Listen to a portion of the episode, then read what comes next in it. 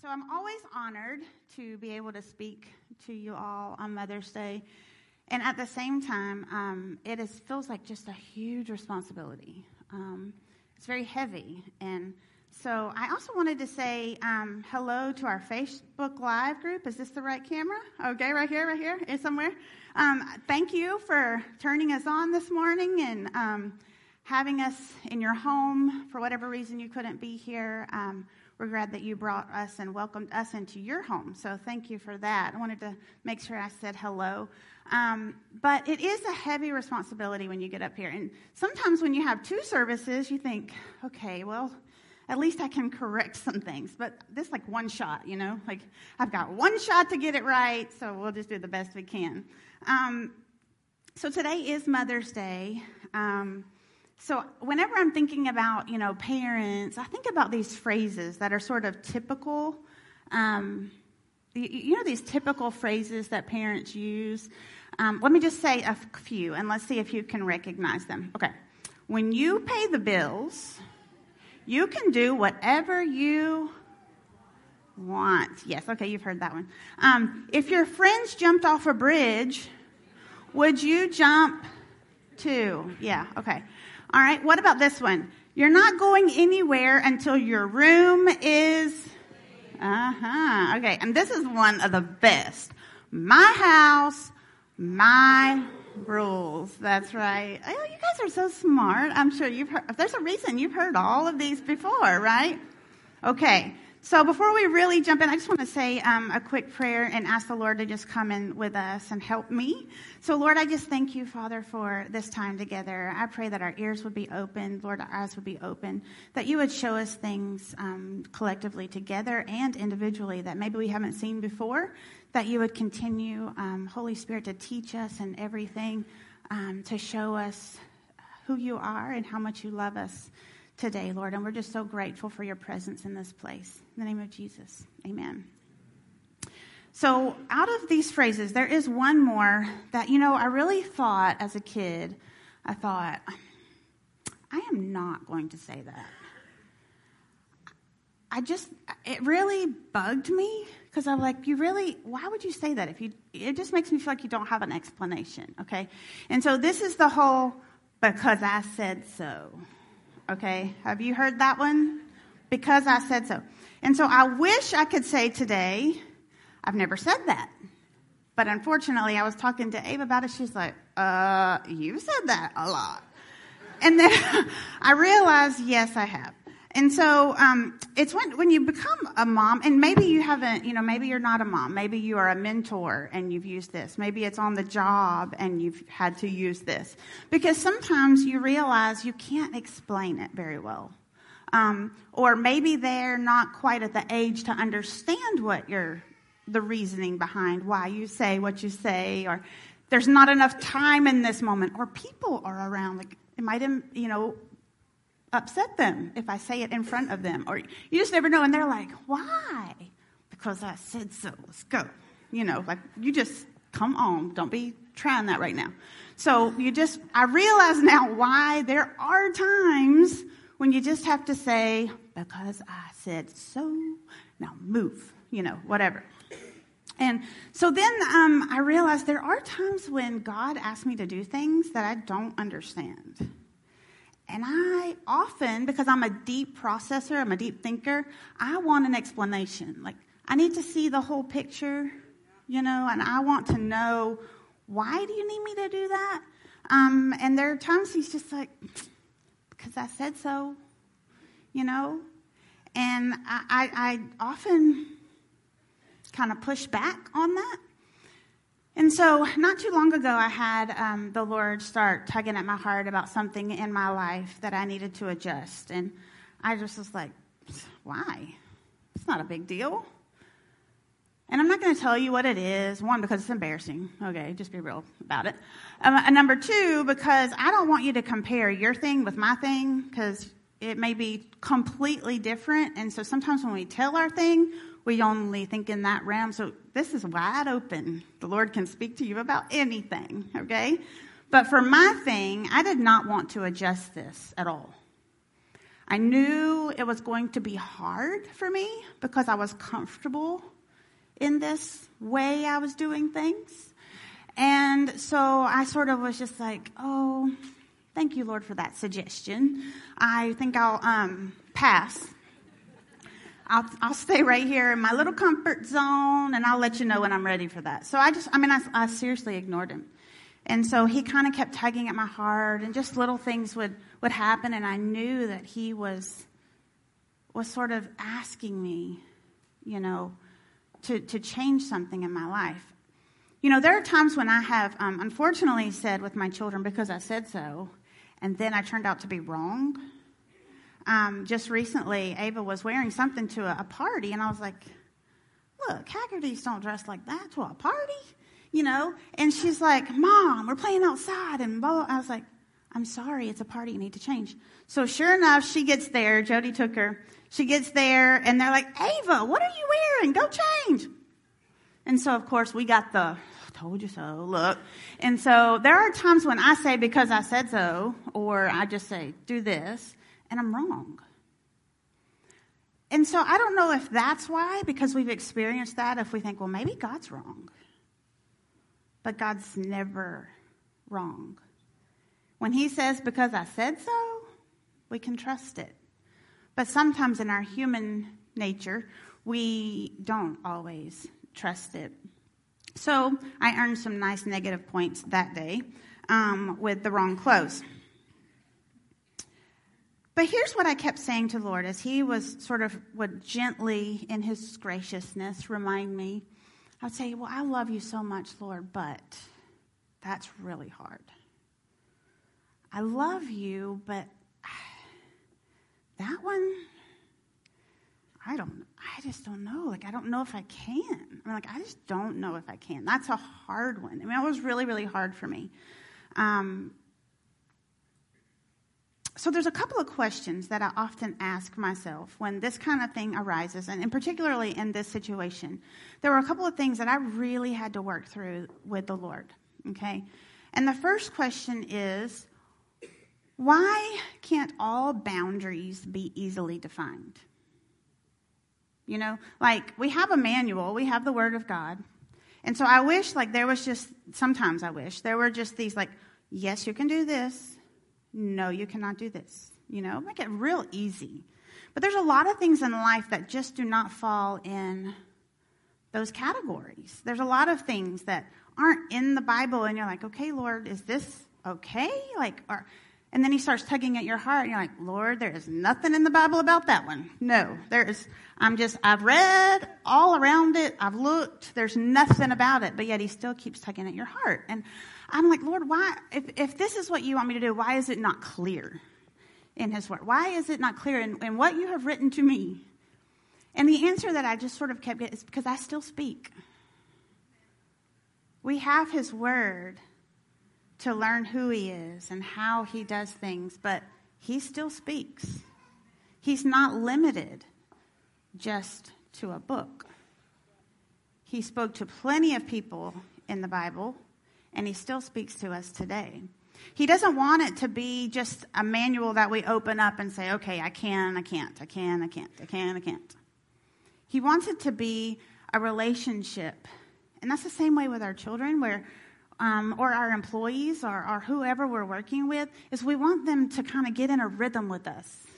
Like, okay, you know me. What do you think I would do? You know, what do you think I would say about that situation? For my kids, okay, so as a Hagerty, what do you think? What do you think we should do about this? I want them to learn the rhythm of the Hagerty family, not just because Mom said so or because Dad said so. And if you think back in the garden in Genesis, there's an interesting scripture in chapter 3 and verse 8. It says, when the cool evening breezes were blowing, the man and his wife heard the Lord God walking about in the garden. So they hid from the Lord God among the trees. Then the Lord God called to man, "Where are you?" He replied, "I heard you walking in the garden, so I hid. I was afraid because I was naked." So I think about this scripture, and I think about, so when Jody comes home from work, or I can hear his truck. Like, I don't know if you've ever heard his truck. It's really loud. But I can hear his truck coming, and I think, oh, Jody's home. I can actually, so when the kids or Jody is walking down the hallway, I can usually tell if it's Jody or the kids.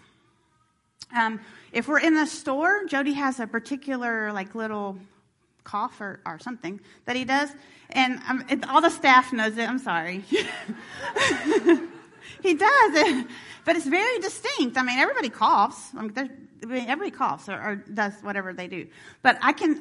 Oh, there he is, and I'll like, okay, like I know him, and so I don't have to wonder who's coming down the hall or who. So I kind of picture that with Adam and Eve, and think they heard him because they knew his rhythm.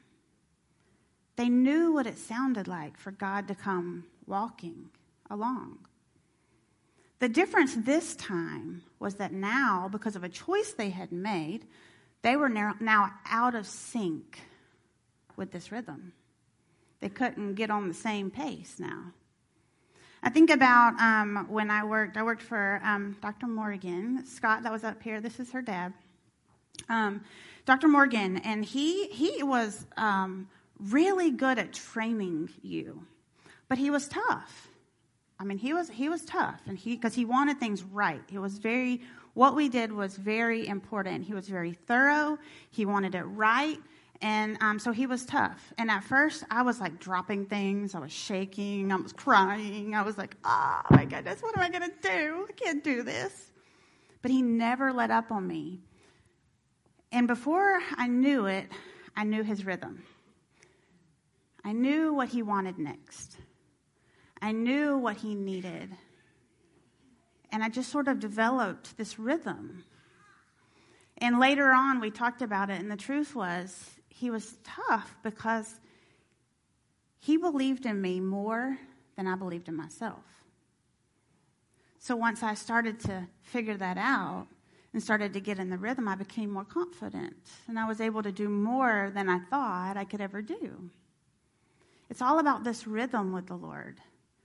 It's not about just these rules and regulations. Yes, they're important, and yes, we should follow them. That is what helps us develop this rhythm.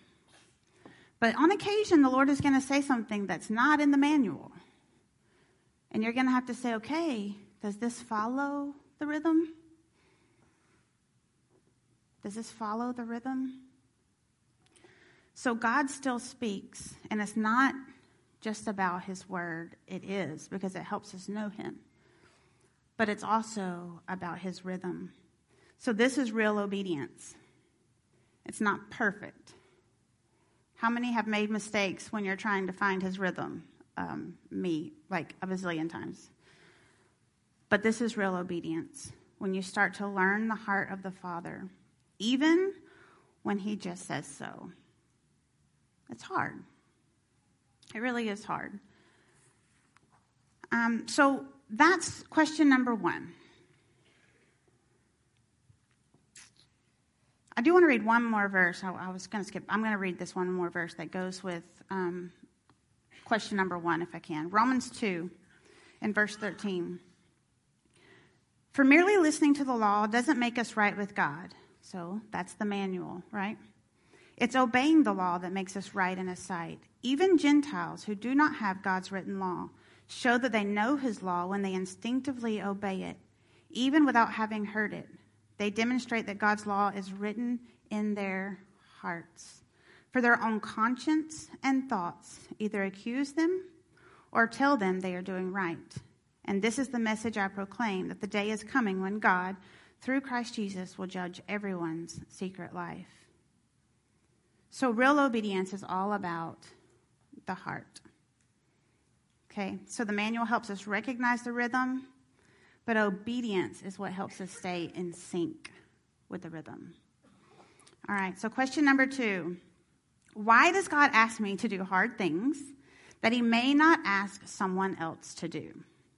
I'm always like, I try not to, but I mean, let's be real. We compare, right? Like, God, you didn't ask them to do that.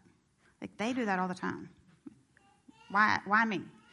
And we ask this question, why do I have to do this? Why? I mean, they don't have to. This is real questions, right? So number one, so there's several points, I think three maybe points to this question that I just kind of want to make. Number one, God really does know you best and has a unique plan just for you. There may be something you need to do that someone else may not need to do. But on the flip side, there may be something they have to do that you don't have to do. God has a unique plan for every single one of us. And so these are all scriptures that you know, but I just think that we need to be reminded very quickly about how unique we are and who he's made us to be and who he is, okay? So Psalms 32, verse 8, the Lord says, I will guide you along the best pathway for your life. I will advise you and watch over you. Psalm 37, 3 and 4, trust in the Lord and do good. Then you will live safely in the land and prosper. Take delight in the Lord, and he will give you your heart's desires. Isn't that wonderful?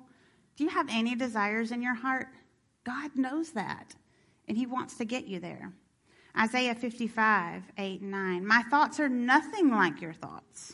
Nothing like your thoughts, says the Lord. And my ways are far beyond anything you could imagine. For just as the heavens are higher than the earth, so my ways are higher than your ways, and my thoughts higher than your thoughts. He really is smarter than us, right?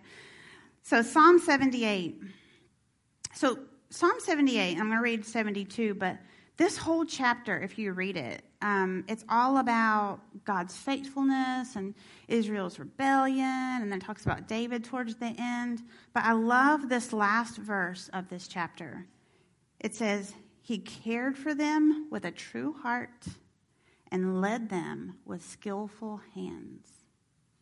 Isn't that the one you want directing your path? The one that has the true heart for you and the one that has skillful hands. So he is skillfully working things out for you. He is skillfully making sure you know the next step. It doesn't always make sense to us because we're not as skillful as he is. But he is, and he's a wonderful God that loves you with a true heart. So number two. So number one is God really does know you best, and he has a unique plan just for you. Number two, he's training leaders to serve, and leaders are held to a higher standard. Many of you in here, if God is calling you to some harder things, teenagers, listen, if he's calling you to do some hard things, you're probably a leader. God is calling leaders out of you right now. You're never too young, okay? And it's okay to do the hard things when no one else is doing them. It makes it harder. But those hard things are important. So as we become leaders, we often in our culture think we become leaders so that we can tell people what to do, so we can, have this top-down leadership. That's not God's way. God's way is you become a leader so that you can serve. I'm not up here to tell you what I know today. I'm up here to serve you. My prayer has been, Lord, show me what they need. He said, they probably need what you need. We all need a lot of the same things. And so we're here to serve as leaders. He's raising up leaders. Leaders serve. And for that purpose, we have a higher standard. And so in order to be a servant, you have to do some hard things. It's called dying to self. But in Mark chapter 10 and verse 42, it says, so Jesus called them together and said, you know that the rulers in this world lord it over their people, and officials flaunt their authority over those under them. But among you, it will be different. Whoever wants to be a leader among you must be your servant, and whoever wants to be first among you must be the slave of everyone. For even the Son of Man came not to be served, but to serve others and to give his life as a ransom for many. In Luke 12, it says, but someone who does not know, even then does something wrong, will be punished only lightly.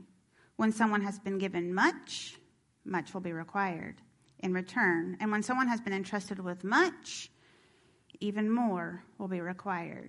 We have to understand that the more we learn about the Lord, the more we hear his rhythm, the more is expected of us. And you think, oh, but that's so heavy. But it's so wonderful. I don't know if you've ever experienced that rhythm with the Lord, even when it's hard. It's wonderful. There's nothing like it. I'm telling you, if you feel like, I've just never been in that rhythm, like I've never, He is searching you out, and He wants you to hear the rhythm. He wants you to walk with Him and listen and do. That is His desire for you. And so in Acts 20, it's talking to the elders of the church at Ephesus, and it says, so guard yourselves and God's people. Feed and shepherd God's flock, His church, purchased with His own blood, over which the Holy Spirit has appointed you as leaders. So it's interesting. I've read this verse so many times, never really paid attention that it says yourselves first. Oftentimes we're trying to guard everyone else. And the Bible says, guard yourselves and God's people. If we don't guard ourselves first and follow His instruction, we won't be able to help others guard themselves. We just won't. So that's number 2. He's training leaders to serve, and leaders have a higher standard. That's just the way it is. Number 3, this is the main one I want to talk about and finish up with. He desires that our hearts remain tender.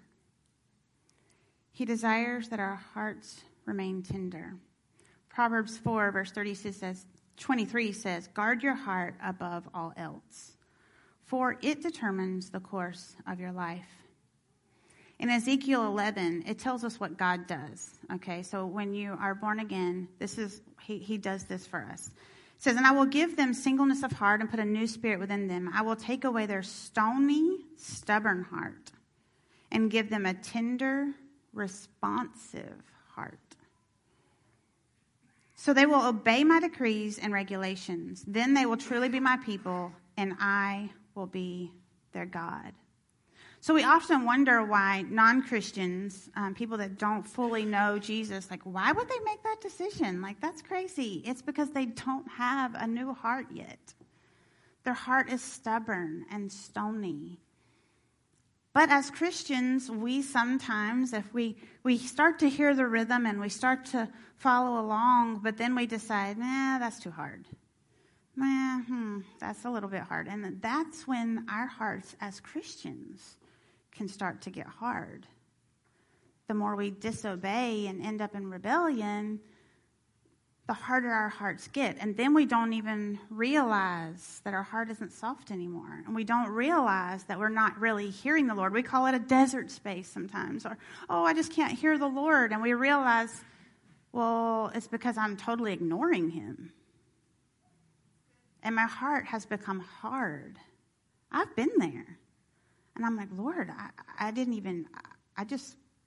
guess the busyness of life, I don't know what happened. I'm so sorry. Like, I have to redirect. And He is so gracious every single time to just bring me back in, set those plans back up.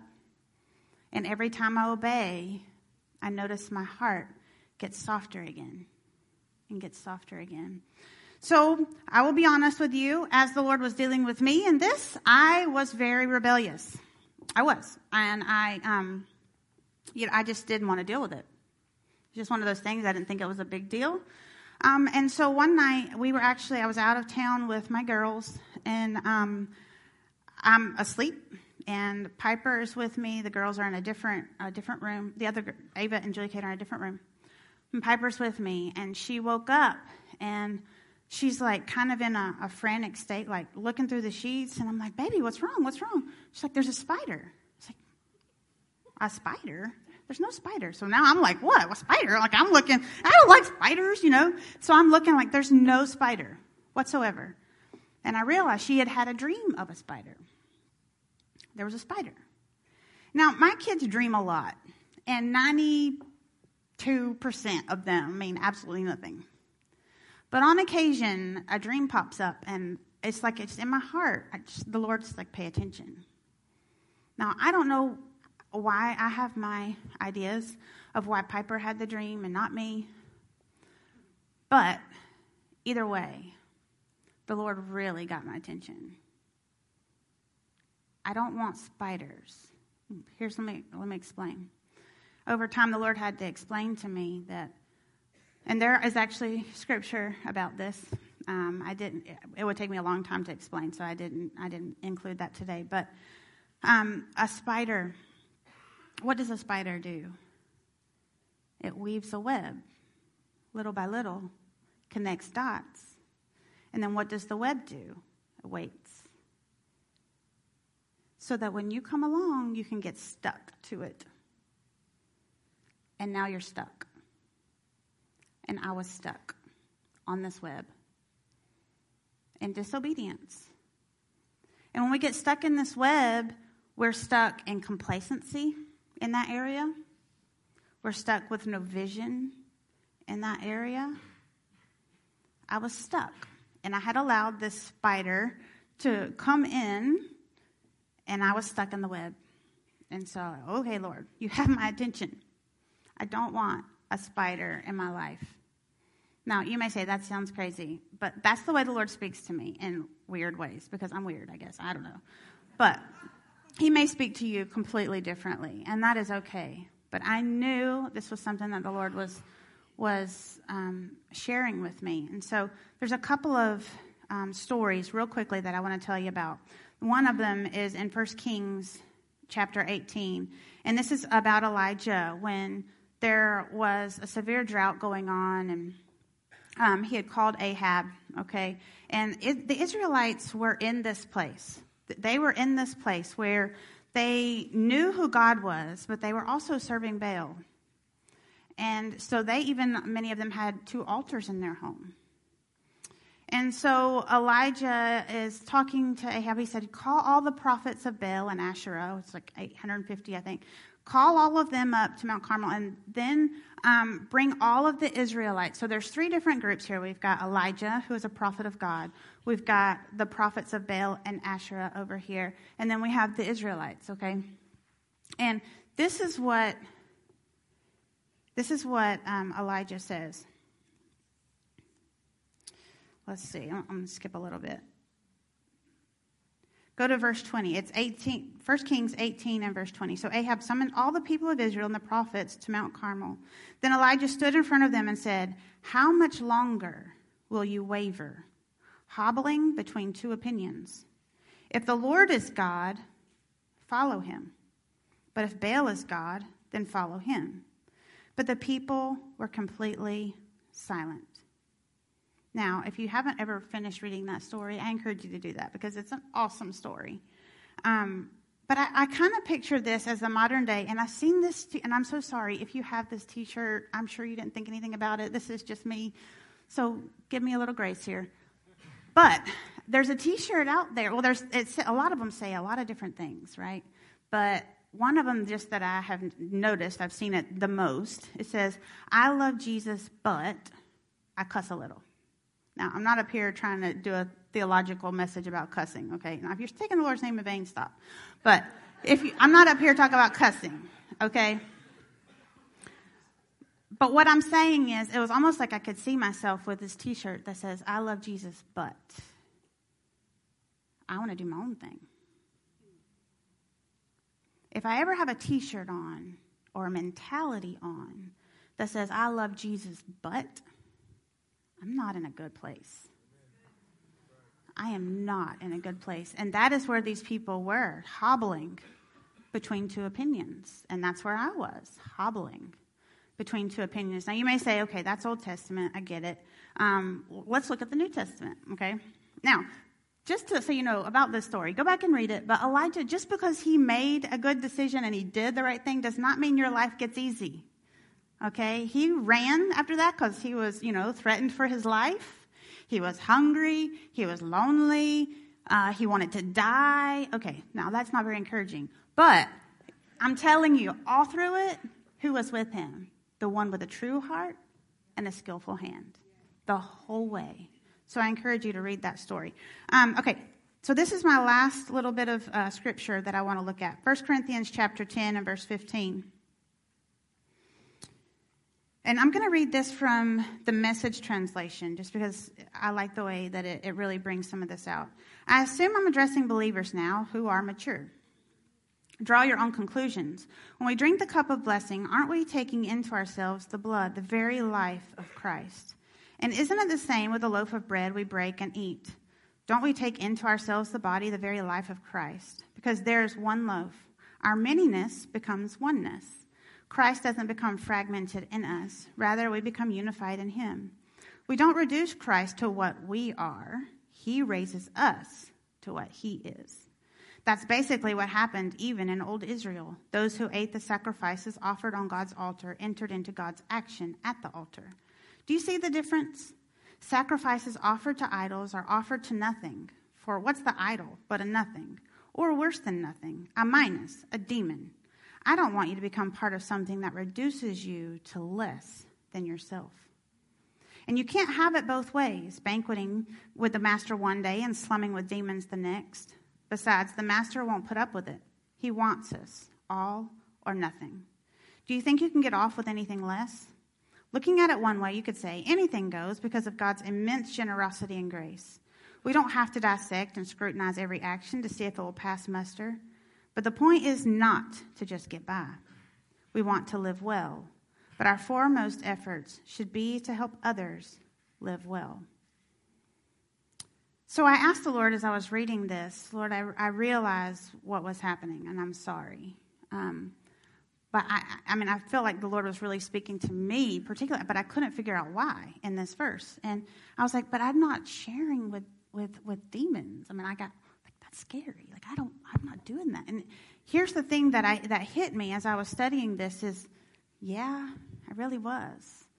The things that we were sharing was called rebellion and disobedience. And that's what he wants to share with us. And when we hit in that place, we get to a place where we're okay with it. Now we're partnering with demons. That sounds awful. Certainly not what I want to do. But we all, every single one of us, at some point, we just sort of find ourselves in this place and we say, ah, and the Lord is so gracious to get us right back over. He'll get our attention as many times as he can. He'll soften our hearts again and help us get back to that place. And so a few weeks ago, we went to a worship night in Atlanta. I always love going there because I think because I go so expectant. I always hear something from the Lord.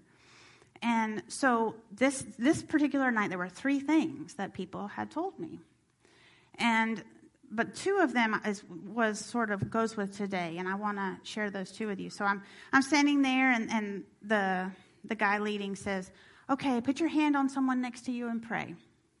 Well, so just so you guys know, I'm kind of introverted, which is weird that I'm up here, I know. But I'm introverted, and I'm not very touchy-feely. Like, I'm not a huggy person. I'm sorry. I try. But I'm not a super huggy person. Okay. So I'm standing there, and this guy, of all things, my mom's looking. She's like, oh, what's Haley going to do? You know? Oh, no. And so this guy, he just, like, puts his arm, like, not just, like, you know, this is what I do. Like, oh, let's pray for you. Let me move over. Okay, let's pray. Like, that's what I do, okay? Like, I'm sorry. It's nothing against you. It's just me. And so this guy, though, he's like, oh, let's pray. What's your name? You know, I'm like, Haley, you know, it's Haley. And so I'm like bracing myself. But in that moment, the Lord said, you need to listen. And so I began to listen. And this young man, he was probably in his mid-20s. I don't know.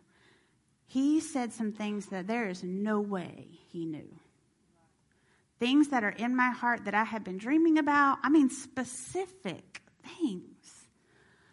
And I was like, Lord, but I just recently, I was not doing what you asked me to do. And so just after that, he prayed, then I had that thought, and then a friend of mine over here said, I've got something for you. I said, okay, I'm open. What's up now, you know?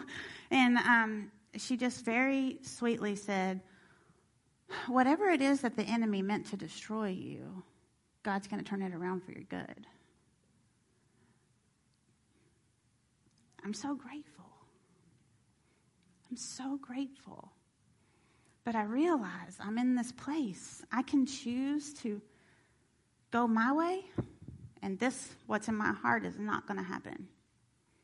Or I can go his way and let him take my past mistakes and use them for his good, right? So yesterday, as I was finishing up the message, I was trying to tweak things, and I look up, and there's a spider. I'm not kidding. On the ceiling, like it's just staring at me. And I'm looking at my computer. I'm looking at the spider. It's like not moving. I mean, literally like staring at me. And so I was like, oh, no, this is not happening. So I get my chair, get my shoe, I take care of the spider. Spider's gone. So metaphorically and real life, he's gone. But that is what the enemy wants you to think. He wants to just sort of sit there and say, remember me? Remember what I did? Remember that little failure you had? Remember, you can't do that because you failed. You totally failed. He wants to remind us of our failures, and we can get stuck in that little web, or we can say, no, I've dealt with that. The Lord has grace for that, and I'm moving on. And we can take and say that our past failures can now be used to better the future in front of us, right? And so that is what the Lord has been telling me, showing me. And so I just wanted to share that with you today, hopefully to encourage you. Anything that is holding you back, it really has no power over you. Webs, actually, we walk through them all the time. They're not as strong as we think they are. We just get a broom and wipe that thing out, okay? So, but not just the web. We got to get the spider.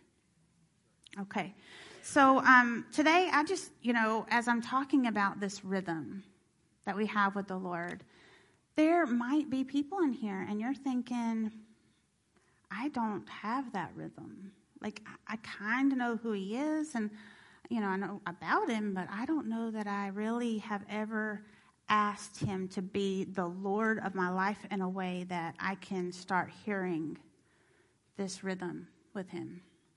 And so I just want everyone, if you'll just bow your heads for just a moment, I want to give the opportunity that if you feel like that's you and you desire that in your heart, you think, I want to be able to hear him. I want to walk with him. I want him to take me to this destiny that he has for my life. If that's you today, if you could just slip up your hand, if you could just say that you'd love to accept Jesus as your Lord today, if you could just lift up your hand for me. And I honestly can't see very well. Okay, I see your hand. I see you in the back.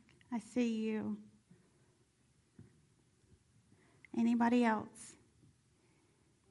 All right. Thank you so much for letting me see your hand. And I just want to ask the whole congregation to pray this together. Just repeat after me. Lord, I thank you for this opportunity. I believe that you died on the cross for me, that you love me, and I want to ask you today to be the Lord of my life, to sit on the throne of my heart. I want to hear you. I want to follow you, and I thank you for it. In the name of Jesus, amen. Amen. That's so awesome. That's so awesome. Thank you.